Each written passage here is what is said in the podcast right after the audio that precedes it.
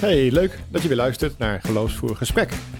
Je bent beland uh, bij de start van een zesluik. Ik weet niet of dat een uh, veelgebruikt woord is, maar bij deze een zesluik. We maken zes afleveringen uh, die gaan specifiek over de 40 dagen tijd. Ofwel de periode voor Pasen.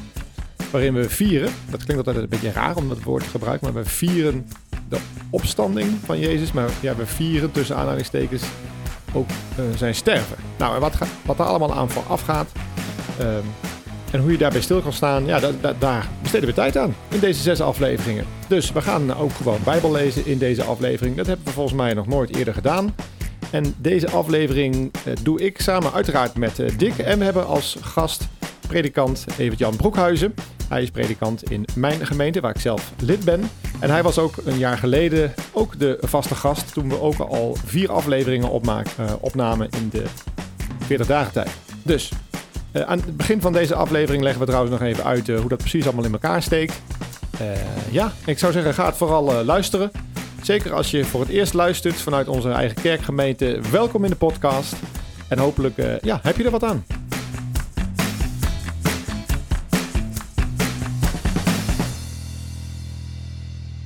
Goeie, goedemorgen, uh, Dick en uh, Evert-Jan. Ja, goedemorgen. Ja, goedemorgen. Goedemorgen. Nou, Dick, uh, ja, ja, jij bent natuurlijk stamgast. Zeker. dat kunnen we van Evert-Jan niet zeggen. Evert-Jan, wie, wie, wie, kan jij kort jezelf voorstellen? Ja, dat kan ik. ik ben Evert-Jan Broekhuizen. Ik ben predikant van NGK De Ontmoeting. De vorige keer dat we elkaar spraken was dat was nog, het... was het nog anders. Maar toen heet het anders, ja. Ja, toen heette die kerk nog anders. Maar ik ben Um, nog dezelfde predikant van dezelfde kerk. Destijds zat ik uh, in de Plantagekerk, was ik daar mijn kantoor. Nu zit we in de Stinskerk, waar ik uh, mijn kantoor mag hebben. Um, maar ik ben, ben, dus predikant van de uh, NGK Ontmoeting. Ben 34 jaar oud, getrouwd. Inmiddels Zwollenaar. Ja. En ik ben een Zwollenaar nu, ja, absoluut. Maar we hebben toch al eerder met hem gezeten. Ja, maar een jaar geleden, hè? Ja, dat klopt. Maar ja, toch dus... niet helemaal een onbekende. Nee, dat is waar. Ongeveer een jaar geleden namen wij een aantal uh, afleveringen op. Niet geheel toevallig uh, uh, zitten we nu precies een jaar later weer achter de microfoon.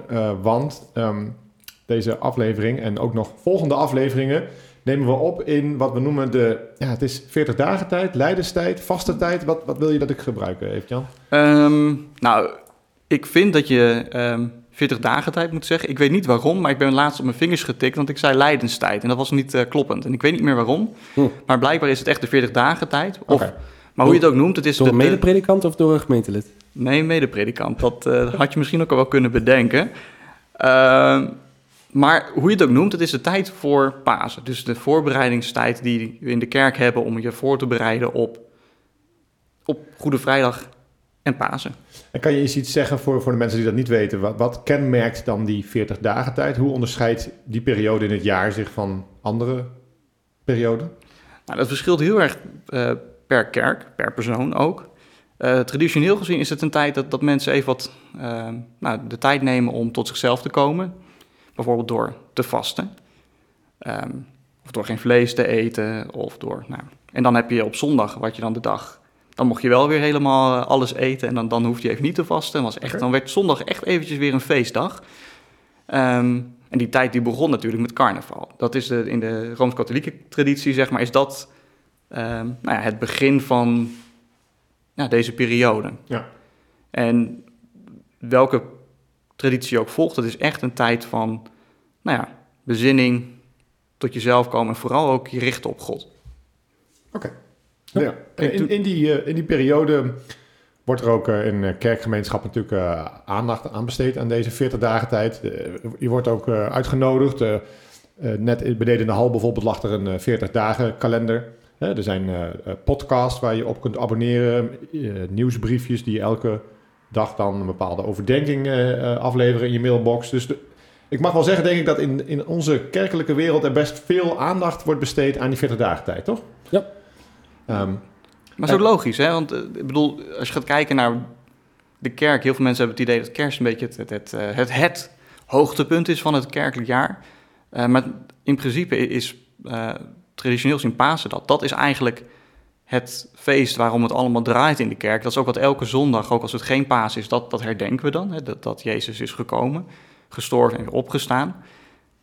En je hebt dan echt dat een, een, ehm, ja, een bepaalde voorbereiding daarvoor. Dat, dat, het is ook niet dat we zeggen van we gaan, ehm, ja, we besteden er even één dagje aan en is het klaar. Het is een beetje net als een uh, verjaardag, daar kan je naar uitkijken, kan je je op voorbereiden of wat voor een soort feestdag dan ook. En nou, we denken ook, en daar ben ik het echt mee eens, dat, dat het Pasen ook iets is dat je ja, ook echt wel op moet voorbereiden. Is het dan uh, vergelijkbaar met Advent? Ja. Advent is ook een, een soort aanloop, ik zeg het wat oneerbiedig, maar een aanloop naar kerst. Die, dat is dan echt een soort periode van verwachting, hoopvol uitzien naar dat moment dat Jezus uh, geboren wordt. In dit geval kijken we denk ik niet hoopvol uit naar het moment dat Jezus uh, gekruisigd wordt. Tenminste, dat, voelt raar om dat woord dan te gebruiken. Um, maar ik denk dat we ons dan voorbereiden om daar de diepe betekenis van, ja, daar iets van te doorgronden of iets van te kennen? Ik bedoel... Eh, nou, betekenis, dan pak je het al gelijk weer, heel, dan wordt het heel cognitief. Heel erg, dan, nou ja, dat, is, dat is wel mijn... Uh, dat, ja, maar dat, dan van, oh, hè, begrijp ik het wel goed genoeg en um, snap ik ten volle wat Pasen is en wat Jezus heeft gedaan. En ik, ik denk dat dat niet de bedoeling is van zo'n 40 dagen tijd. Ik denk eerder dat het... Um, het raakt heel erg aan hoe we de wereld kunnen zien. Uh, de, de lijdenstijd, waarom ik dat wel een mooi woord vind, het spijt me Jos. Waarom ik het wel een mooi woord vind, is... Uh, het staat heel erg stil bij het lijden dat je gewoon al ziet in de wereld. Bij het kwaad dat je tegenkomt, uh, bij het onrecht dat je tegenkomt. Het helpt heel erg juist om, ik denk, die bezinning om te zien van... hé, hey, maar wat is nou... Uh, waarom is Jezus nou überhaupt gekomen? Waarom was het nodig? Dat je dat verhaal van Jezus leert plaatsen in in deze tijd, wat we, wat we nog steeds om ons heen zien. Hoe doe jij dat, eh, Dick? Heb jij een soort uh, ritueel ontwikkeld in je leven tot nu toe, waarin je die 40 dagen... Nee, niet, niet speciaal. Ik, ik, denk wel toen ik, toen ik in de kerk ging werken dat het wel belangrijker werd, maar daarvoor niet per se. Maar ik denk dat ik wat veel mensen heb, is dat je... De kerst is natuurlijk makkelijker, hè? Dat is het feest van uh, licht en hoop. Ja. En de leiderstijd, uh, nou ja, zegt Evert Jan ook al. Dus het, voelt ook wel zwaar. Hè? Dat, dat lijden en zo. En dat moet je dan een plek gaan geven. De vast is ook niet per se iets wat je heel graag doet. Dus nou, je ontzegt jezelf natuurlijk dingen. Ja, dus ik kan nog niet zeggen dat dit nou altijd iets is... wat dan een hele prominente plek in mijn leven heeft gehad. Maar als je dan zeg maar... Ja, ik ben er dan dus zeg maar nu ook professioneel mee bezig. Als in voor mijn werk. En dan wint het wel aan betekenis. Dan ben ik wel met veel dingen... Ja, dan, dan loop ik met al die mensen mee... Uh, in de belevenis van Pasen. En dat, dat is wel bijzonder. En ik, ik snap de betekenis ook beter, denk ik. Dus het heeft wel meer um, kleur gekregen voor je of zo. Hè? In, in de zin dat uh, je voelt en beleeft er meer bij waar dat misschien vroeger niet zo was. Ja, ja. En, en ik was, uh, Evert Jan had natuurlijk in de voorbereiding op deze podcast, er kwam een materiaal opgestuurd. En dan vind ik het heel leuk om daar dan doorheen te ook al zijn de onderwerpen dan misschien wel pittig, maar uh, ze zijn zo uh, relateerbaar en zo herkenbaar dat ik denk van, oh ja, dit is, het is helemaal geen uh, moeilijk feest. Het is eigenlijk gewoon iets waar um, ik misschien te weinig bij stilsta. We zijn dan een voorbeeld kunnen noemen, want ik hoor je zeggen dat je dat door professioneel be mee bezig te gaan, dat moet hè, met het werken in de kerk, dan is er iets dat je, nou, dat, dat anders is geworden. Heb je daar een voorbeeld van? Nou, ik, ik, vertelde jou van tevoren dat ik bezig ben bijvoorbeeld met... Um, volgens mij 6, 8, 9 jaar ben ik met uh, kinderen aan het avondmaal. Dus dat uh, op Witte Donderdag is, dat is volgens mij niet in elke kerk zo... maar dan is er vaak nog een avondmaal. Dus dat is dan de dag voor Goede Vrijdag... dat je dan nog met de kerk bij elkaar zit. En als ik dan met hen meeloop en dan dus het avondmaal bespreek... in het licht van Pasen... dan wint het avondmaal, ook al vier ik die dan de rest van het jaar ook... Heeft dan, lijkt dan uh, aan betekenis te winnen. En, en ik, um, omdat ik het dan langzamer en rustiger behandel, snap ik in één keer meer de volle breedte van wat het avondmaal is. En al die andere keren ga ik natuurlijk ook aan het avondmaal, maar dan heb ik eigenlijk die voorbereiding niet, of ik eh, neem er te weinig tijd voor om dan, dat, uh, dat te doorgronden. En dan, dan loop ik het ritueel gewoon door zoals ik het eigenlijk altijd doe. Misschien een beetje te veel routine.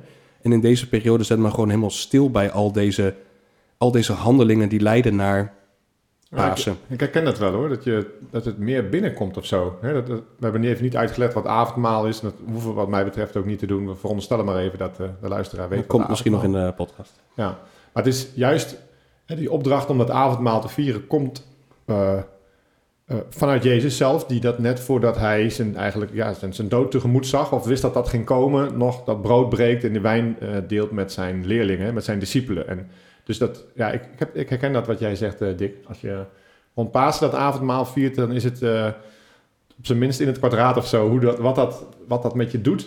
Ik, Ja, nou, dat dus- zou het eigenlijk niet moeten natuurlijk. Hè. Je zou gewoon, eh, het liefst eh, zou ik zeggen dat elke avondmaal voor mij dezelfde impact heeft. Maar ehm, misschien omdat het je stilzet bij... ja.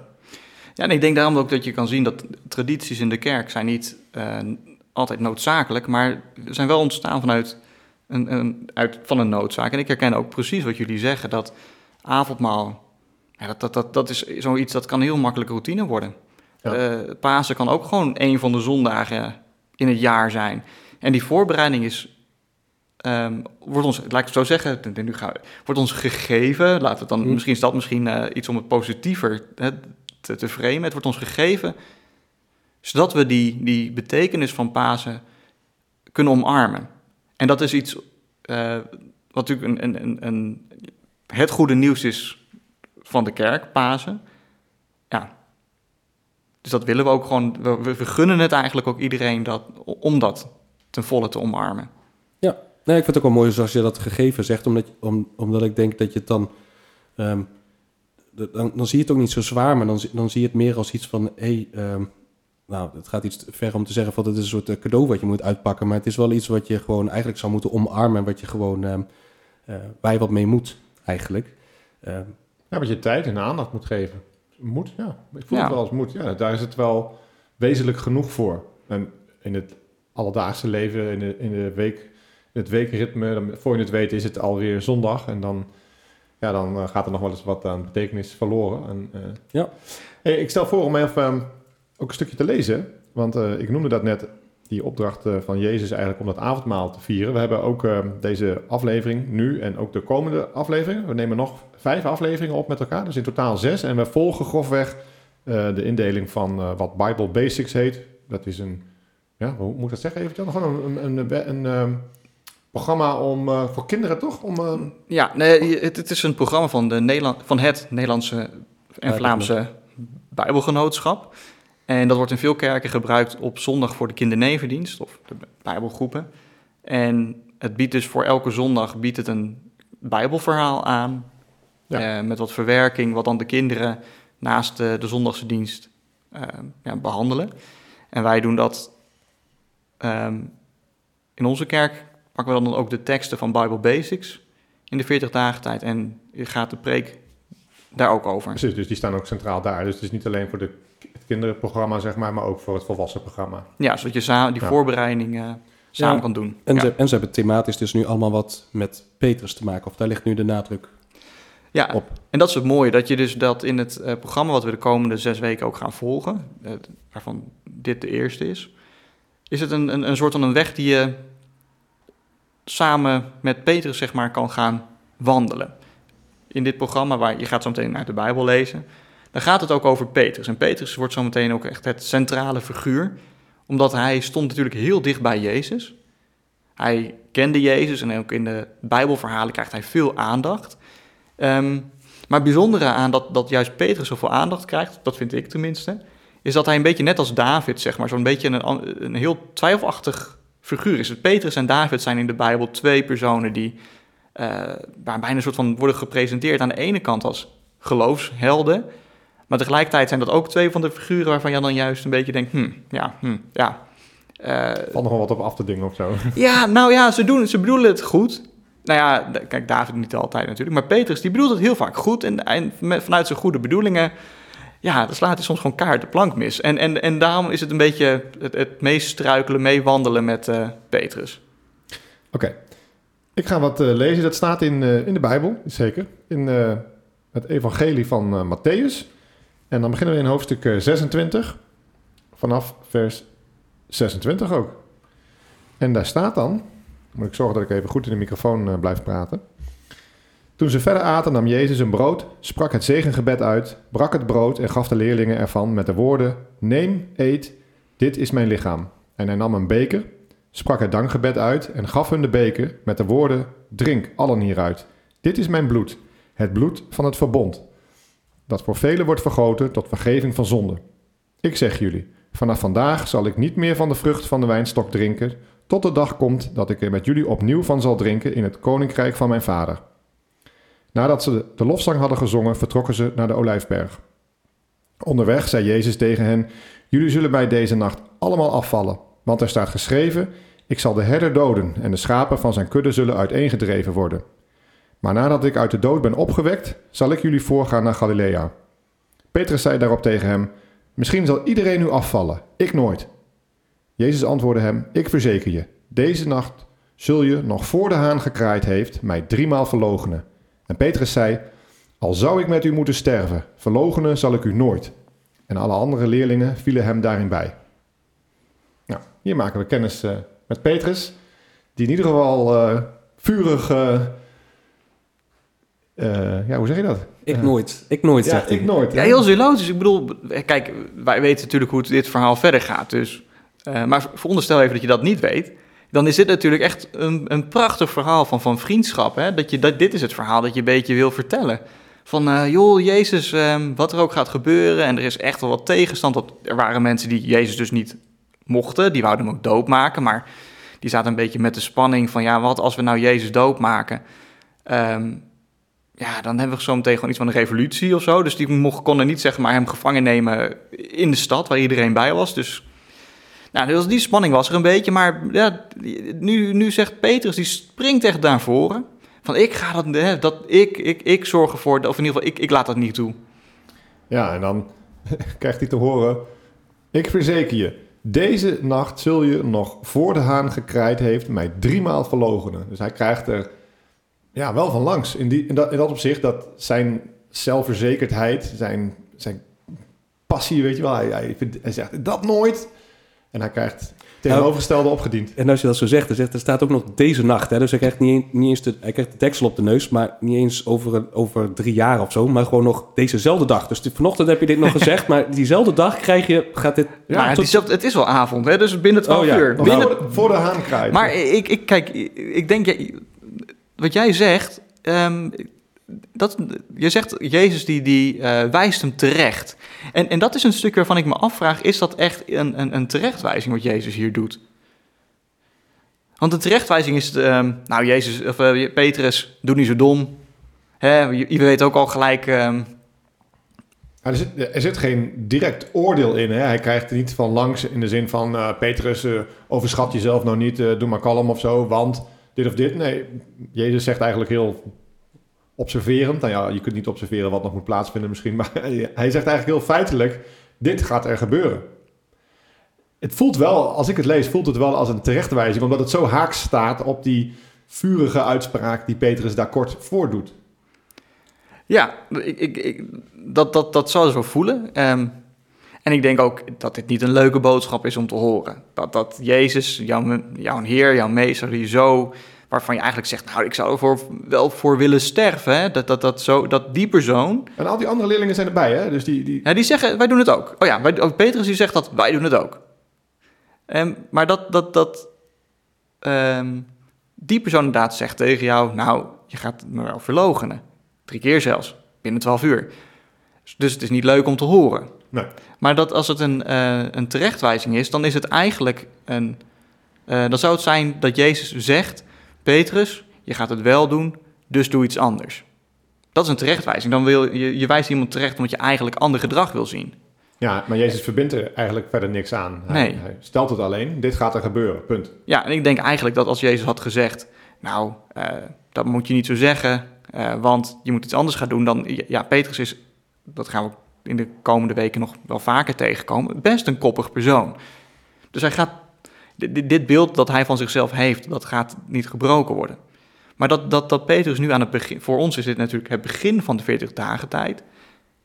Um, horen we Jezus dit zeggen? En eigenlijk zouden we over zes weken hierop kunnen terugkijken en zien van hey, hoe um, helend deze woorden zijn. Aan het begin van al die ellende die nu nog gaat komen, heeft Jezus het voorzien en is toch ook doorgegaan. Wat bedoel je met dat laatste? Is doorgegaan? Waarmee? Um, nou ja, Jezus die weet, hey, jullie gaan me allemaal verraden.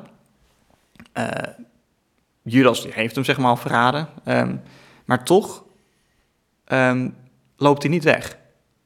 Oké, het wordt er niet anders van, zo gezegd. Nou, hij loopt niet weg. Ik bedoel, eh, niet, niet, het wordt er niet anders van. Maar hij, hij ondergaat, zeg maar, dat verraad. Ja, hij, de- hij stuurt Petrus hier niet weg. Nee, want voor de duidelijkheid, hè, Judas heeft eh, net hiervoor eigenlijk, dat lees je in eh, hoofdstukken, ook in hoofdstuk 26, maar dan eerder, heeft hij ehm, ze- 30 zilverstukken gekregen om eh, Jezus te verraden, om dus aan te geven, dan en dan zal hij daar en daar zijn. En dat is een perfecte plek om hem alsnog gevangen te nemen. Hè? Even Ja, als verrijking op wat we gelezen hebben. Dat stukje Ja. lezen we niet. Maar, dus, dus, dus dat zijn al twee vrienden van Jezus die hem gaan verraden. Ja, of in ieder geval verlogenen verraden. En blijkbaar weet Jezus dat. Ja, want hij, ik kan me herinneren dat er is ook, ook een gedeelte in de Bijbel waar ze op een gegeven moment eh, aan tafel zitten, waar, waarbij Jezus ook al een keer noemt dat Judas hem gaat verraden. Ja, Net vergelijkbaar eigenlijk aan wat hij hier doet bij Petrus. Hij noemt het. Dus Ja. hij weet het.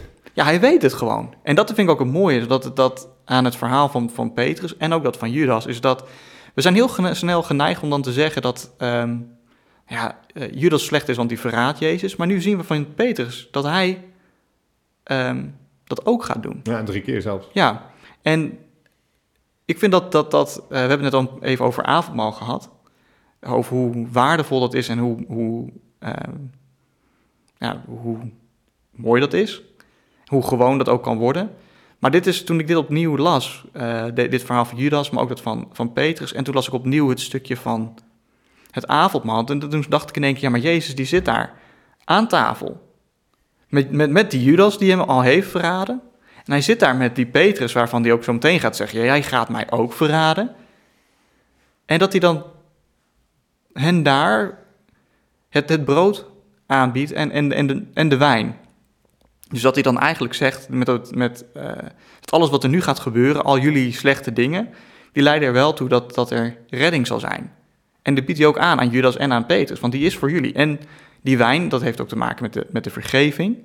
Van dat hij eigenlijk aan de voorkant al zegt: als je terugkijkt naar dit moment, ik heb jou de wijn aangeboden. Ja, Er is vergeving, ondanks dat wat je zo meteen allemaal gaat doen en eh, hoe je ook misschien volledig gaat falen, hè, je- niet zozeer aan mij, maar ook aan jezelf. Ik bied je nu al wel die, die, die beker aan. Ja, om- nog eventjes dat stukje dan te, lezen. Hij, en hij nam een beker, sprak het dankgebed uit en gaf hun de beker met de, de woorden: Drink allen hieruit. Dit is mijn bloed, het bloed van het verbond, dat voor velen wordt vergoten tot vergeving van zonde.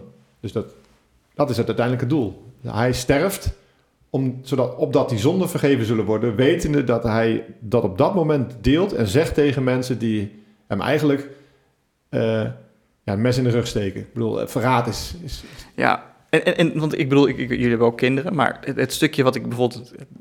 Mijn kinderen kunnen verschillende dingen verkeerd doen, maar op het moment dat ik ze heb gewaarschuwd aan de voorkant en ze doen het toch, zeg maar, dan word ik echt wel heel zagrijnig. Dat, dat, dat, dat is echt een van de ergste dingen die je, zeg maar, dat als je maar echt dan tarten ze jou. nou, ja, nou ja, dat, dat, nou, vooral omdat ze dan zeggen, dat heb je nooit gezegd, hè, op zo'n manier. Dat. Maar zeg maar aan de voorkant, zeg maar, voorzien dat er iets fout gaat, waarschuwen, en dan doen ze het toch. Nou, dat vind ik zo irritant. Maar hey, dan, dan vind ik het dus voor mij als, als mens heel bijzonder om nu te zien van, ja, Jezus die ziet het ook aan de voorkant, maar in plaats van dat hij nou, zich alvast gaat frustreren en ergeren zoals ik dat doe, begint hij eigenlijk met het, ehm, het aanbieden van een oplossing. Zometeen gebeurt er iets en het gaat misschien fout, maar ik, ik bied je vast. Nou ja, bied je vast. Ja, dus dat, dat is wel eh, soms lastig te eh, verteren. In, de, in dat opzicht dat ehm, als ik iets fout doe, heb ik sterk de neiging om het ook zelf weer in orde te willen maken. Maar als je, maar als je iemand eh, verraden hebt, dat, dat lijkt me ook lastig om, het, om iemand te on, ontverraden of zo. Hè? Dat is eigenlijk iets wat je niet... je kunt natuurlijk wel je excuses aanbieden of wat dan ook, maar je kunt het niet, niet meer terugnemen hè? als je iemand verraden hebt. En er zijn natuurlijk nog veel meer voorbeelden te geven van dingen die, waarvan je later denkt, dat had ik toch eh, beter niet, eh, niet mogen doen. Maar het is, het lijkt me ook lastig omdat het, het wordt je eigenlijk aangereikt, de, de oplossing zoals jij net zei, Evert-Jan.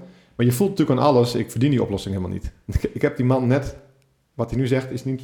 Ik heb net verraden, weet je wel. Petrus zegt, ik heb, ik, ga, ik heb hem drie keer verraden. En toch is het dan ook voor Petrus. Ja, nou en ik denk sowieso, laten we, eh, laten zo zeggen dat als je dingen kan oplossen, ehm, moet je dat ook wel doen. Probeer het vooral te doen. Maar dat het stukje dat je eh, gewoon weet, ja, dit, dit is gewoon onomkeerbaar. Dat je dus, ehm, nou, ik denk dat we allemaal wel die, die situaties kennen of die ene persoon, dat als je die tegenkomt, dat, dat het gewoon, ja, moeilijk is. Omdat je gewoon echt weet, ja, Ja. dit is, ehm, nou ja, ik, ik heb iets gedaan en, en, en, en, en, en hier gaan we niet meer uitkomen. Ik denk dat, dat, dat iedereen heeft wel een paar personen of af en toe een keertje zoiets gehad dat in, met een ruzie in de familie of dat, dat je even gewoon niet meer bij elkaar in de buurt kan zijn. En dat is niet alleen maar als je boos bent op de ander, het is ook wanneer je weet dat die ander boos is op jou en het is terecht. En daar kan je soms gewoon zo weinig aan doen. En in dit geval is het ook, ja, Petrus gaat erin zoals je zegt. Petrus kan er ook niks aan doen. Maar wanneer hij dus achterkomt dat die ander, die die eigenlijk een hak heeft gezet, dat hij hem wel wil vergeven, dan is wel de vraag, ja, hoe... Maar, Peter, de- maar Nou, Petrus herkent er op dit moment nog niet die eh, vergeving. Ik bedoel, hij, hij krijgt dit nu aangeboden en dan zegt Jezus, ja, achteraf zul je dit begrijpen waarom ik je dit heb gedaan. Maar op dat moment lijkt hij ook nog niet helemaal ten volle te beseffen dat die vergeving er voor hem is, omdat hij denkt, ja, maar dit, dit, hij denkt waarschijnlijk in zijn, eh, in zijn gedachten, dit ga ik toch niet doen. Nou ja, precies. Hij reageert ook. Hè? Al zou ik met u moeten sterven, verloochenen zal ik u nooit. Dat hij is hij zegt niet van op voorhand van, oh, bedankt voor deze vergeving, oh, daarom ga ik het niet doen. Eh, hij, hij, hij, hij, ehm, hij, Hij hij, volhardt eigenlijk. Hij zal, hij zal achteraf pas eh, beseffen van, oh wacht even, dat deed Jezus voor mij. Dat, die, eh, dat de puzzelstukjes vallen eigenlijk pas eh, later eh, op zijn plek voor hem. Ja, en dat is vind ik ook, en dat maakt Petrus ook zo menselijk. Ja. Want ik bedoel, ik, ik, het, het, het beeld dat je van jezelf hebt, ja, hoe, hoe overleeft dat de realiteit? En in dit geval is het ook echt, Petrus heeft een heel sterk beeld, dat zet hij neer van zichzelf. En Maar ik vind het ook wel mooi, want er staat ook bij de Bible Basic, staat ook helemaal in het begin, nou, dus voordat je dit blokje gaat, daar staat er ook, eh, Petrus krijgt het gewoon moeilijker naarmate het lijden toe- van Jezus toeneemt. Hè? Dus het- dat is denk ik ook heel menselijk, hè? dat we denken van, oh, dat kunnen we allemaal wel aan, of dat kunnen we dan. En dan komt het lijden dichterbij. En ehm, dat vond ik wel heel relateerbaar. Ik, ik heb ook allemaal verwachting van mezelf van, oh ja, als de ziekte is of ander lijden of zo, weet je, dit, dat kan ik allemaal wel dragen. Maar werkelijk waar, als het dichtbij komt, ik zou niet weten hoe ik daar ehm, ehm, op, op zou reageren. En dat zegt Petrus eigenlijk ook al die tijd. En naarmate het lijden een steeds grotere plek krijgt in het verhaal van Jezus, hoe moeilijker Petrus het krijgt. En dat, dat vind ik Maar- ook wel heel... eh, Maar in welk opzicht moeilijker? In de zin dat hij... Want ik, ik gebruik net bewust het woord volharden. Hè? Dus hij, hij, hij zegt, ik zal dat nooit doen. En Jezus zegt, nou, je zult het wel doen. Sterker nog, nog voor de haan kraait. En ook nog eens een keer drie keer. En zijn reactie is, nog een keer er- erbovenop eigenlijk. Hè? Als al ik Ja, maar- sterven. Ja, maar dat zegt, hij, dat zegt hij dus wel. Maar Ja. als het dan daadwerkelijk zo gebeurt, dan eh, kent hij angst. eh, gaat hij, eh, dan, verloochent hij Jezus zelfs. Dus op het moment dat het echt van hem wordt gevraagd om die woorden in de praktijk te brengen. Ja. ehm, en en dat, is- dat is heel menselijk, denk ik, dat we van alles schreeuwen. Maar als het moment daar is, dan. Ja, Nou, ik vind het wel een hele mooie hoor, wat je zegt. Want dat, dat, raakt denk ik inderdaad de kern. Dat je eh, op dit punt, ja, bedoel, dat, dat is het makkelijk praten voor, voor Petrus. Hij weet niet hoe de toekomst eruit gaat zien. Hij weet niet hoe dit verhaal verder gaat. Nee. En, en dat vind ik inderdaad echt dat heel herkenbaar. Er zijn echt momenten, dan, dan weet je gewoon, oh ja, als dit mij overkomt, dan zou ik troost halen uit mijn geloof. Ik zou sterk zijn en standvastig. En dan, dan, dan lees je bijvoorbeeld verhalen over Open Doors. Dat is een, dat is een organisatie die zich inzet voor eh, vervolgde christenen. Dan denk je, oh ja, die mensen die, in een, eh, die, dat, die hebben zoveel eh, meegemaakt en die halen kracht uit hun geloof. Nou ja, ik, ik, daar durf ik al bijna niet meer te zeggen. Dat zou ik ook Je wordt, kunnen- al, je wordt al wat bescheidener. dan word ik al een heel stuk bescheidener, omdat ik ook gewoon weet, zeg maar, ik ken meer van die verhalen waarvan je dan denkt van, oeh, dat is echt wel heel zwaar om dat te ondergaan. Ja, dan realiseer ik me wel van, we zitten nu wel echt aan de vooravond op een hele makkelijke positie. ja ik, ik denk dat, die, dat de woorden zijn makkelijk gezegd, maar. ehm, ja, omdat, omdat hij ook nog niet kan voorzien wat er gebeurt. Ik denk ook wel dat hij het meent op dat moment. Hè, die woorden die Renko net las. Maar ehm, Maar is, Ja. het, is het dan in een soort eh, eh, falen by design? Hè? Alsof, alsof dat falen een wezenlijk onderdeel is van, ja, van wat eigenlijk? Van het, van het menselijk leven? Van, van, van je geloof? Van, Hè, dat, dat, dat falen, dat, daar zit natuurlijk een, een les in. In, in, zoverre dat Petrus, we hebben dat nu niet gelezen, maar later natuurlijk geconfronteerd wordt met het feit dat hij inderdaad drie keer Jezus verlogend heeft. Ehm, Jezus kondigt het eigenlijk al aan, dat gaat gebeuren. Dus daar zit, daar zit een bedoeling achter, denk ik dan. Hè? Dus Jezus deelt dat al mee dat dat gaat gebeuren. En hoe ik dit lees is, ja, uh, Petrus, die, uh, net als jij net zei, even die zal een stuk bescheidener zijn daarna. Want die, die moet onderkennen dat hij tot drie keer toe uh, totaal niet waargemaakt heeft. Omdat hij laf was of angstig was of nou ja, noem het, noem het maar op.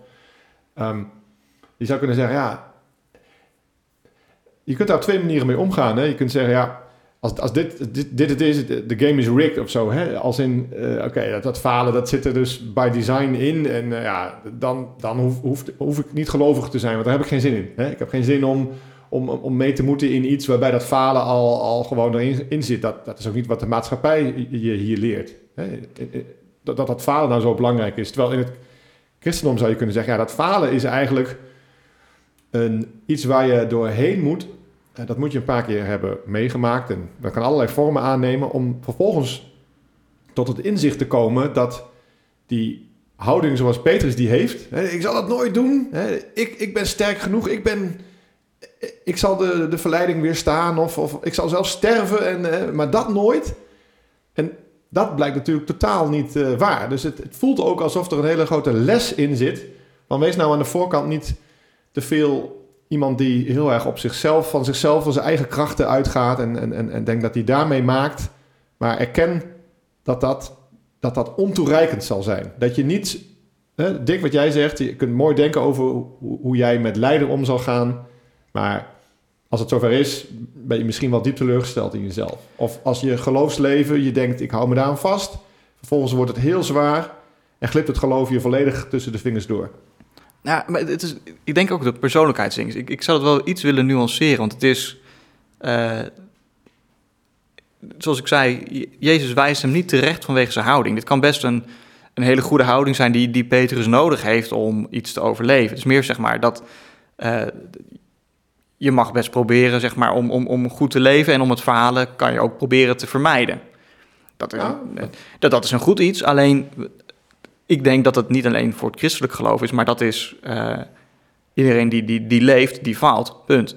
Uh, de dingen die je wil doen en, en, en, het goede mens dat je wil zijn, dat, dat is niet consequent. En, dat, en daarin, je faalt soms gewoon in, of denk, ik, continu, in het zijn van het, de goede mens die jij zou willen zijn. En als je dat uh, niet ziet bij jezelf, dan denk ik dat je in een hele erge luxe positie zit. En niet zozeer vanwege dat je in luxe positie zit omdat je niet valt, maar omdat ik denk, dan, dan heb je niet door hoe deze wereld werkt. En waarom is dat een luxe positie? Nou ja, ik, ik, dat je bijvoorbeeld um, niet ziet, zeg maar, als je denkt van, nou, ik, ik heb het wel... Als ik, ik, ik, uh, ik ben wel een goed mens, ik leef wel goed en dat, dat kan je ook wel zijn. Mm -hmm. um, maar dat je het, het lijden dat uh, gevolg is van jouw manier van leven dat je dat niet ziet. Dat, dat, kan, dat, dat is een luxe positie, kan je er blind voor, uh, blind voor zijn. Want je, en, je, en, dat, en, dat kan je, en dat kan je omdat je gewoon weinig, te weinig, omdat je geen lijden kent misschien. Hm. Hey, ik zou nog even de vergelijking nog weer willen maken naar um, die andere vriend van Jezus die hem verraadt. Namelijk Judas. Mm -hmm.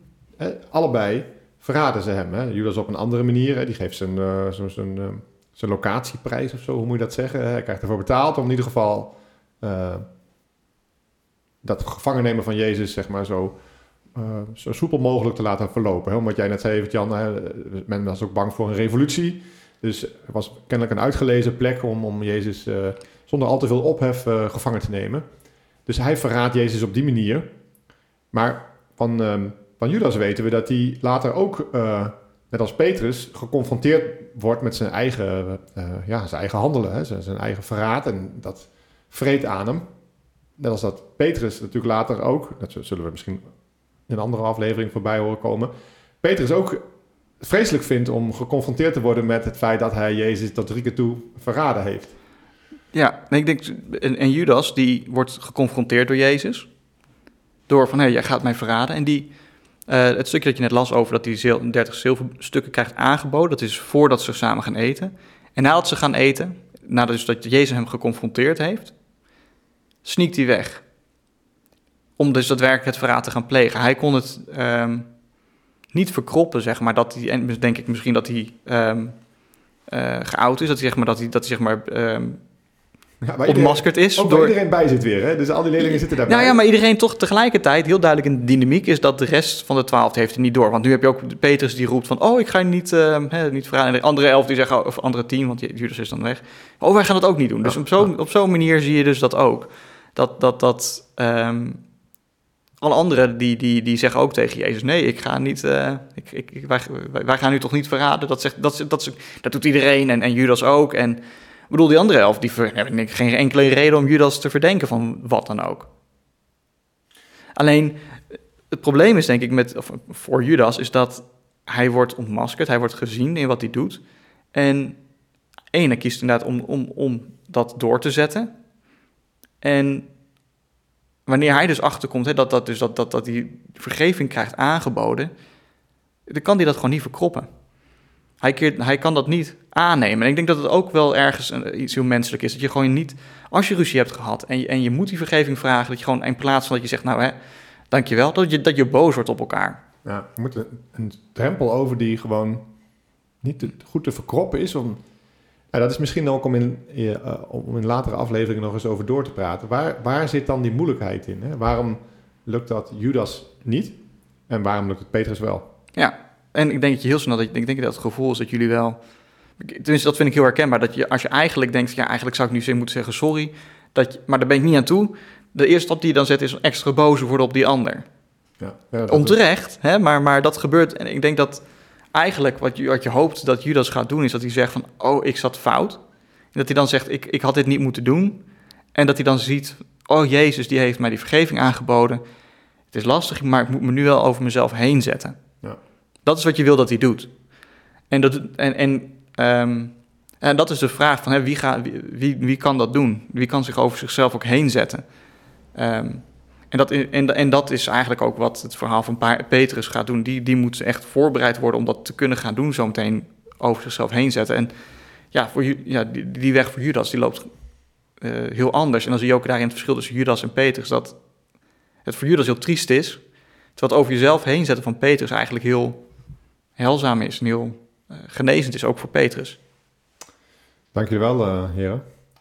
Leuk om met jullie nog eens hierover door te praten. Dat gaan we ook doen. Nog vijf afleveringen. Ja, ja precies. precies. Dus, uh, uh, ja, wij zetten deze aflevering uh, ook op de zondag online, waarin zeg maar in de ochtend deze tekst ook centraal stond in de dienst. Dus nou, bedankt voor het luisteren en graag tot volgende week. Ja, tot volgende, tot volgende week.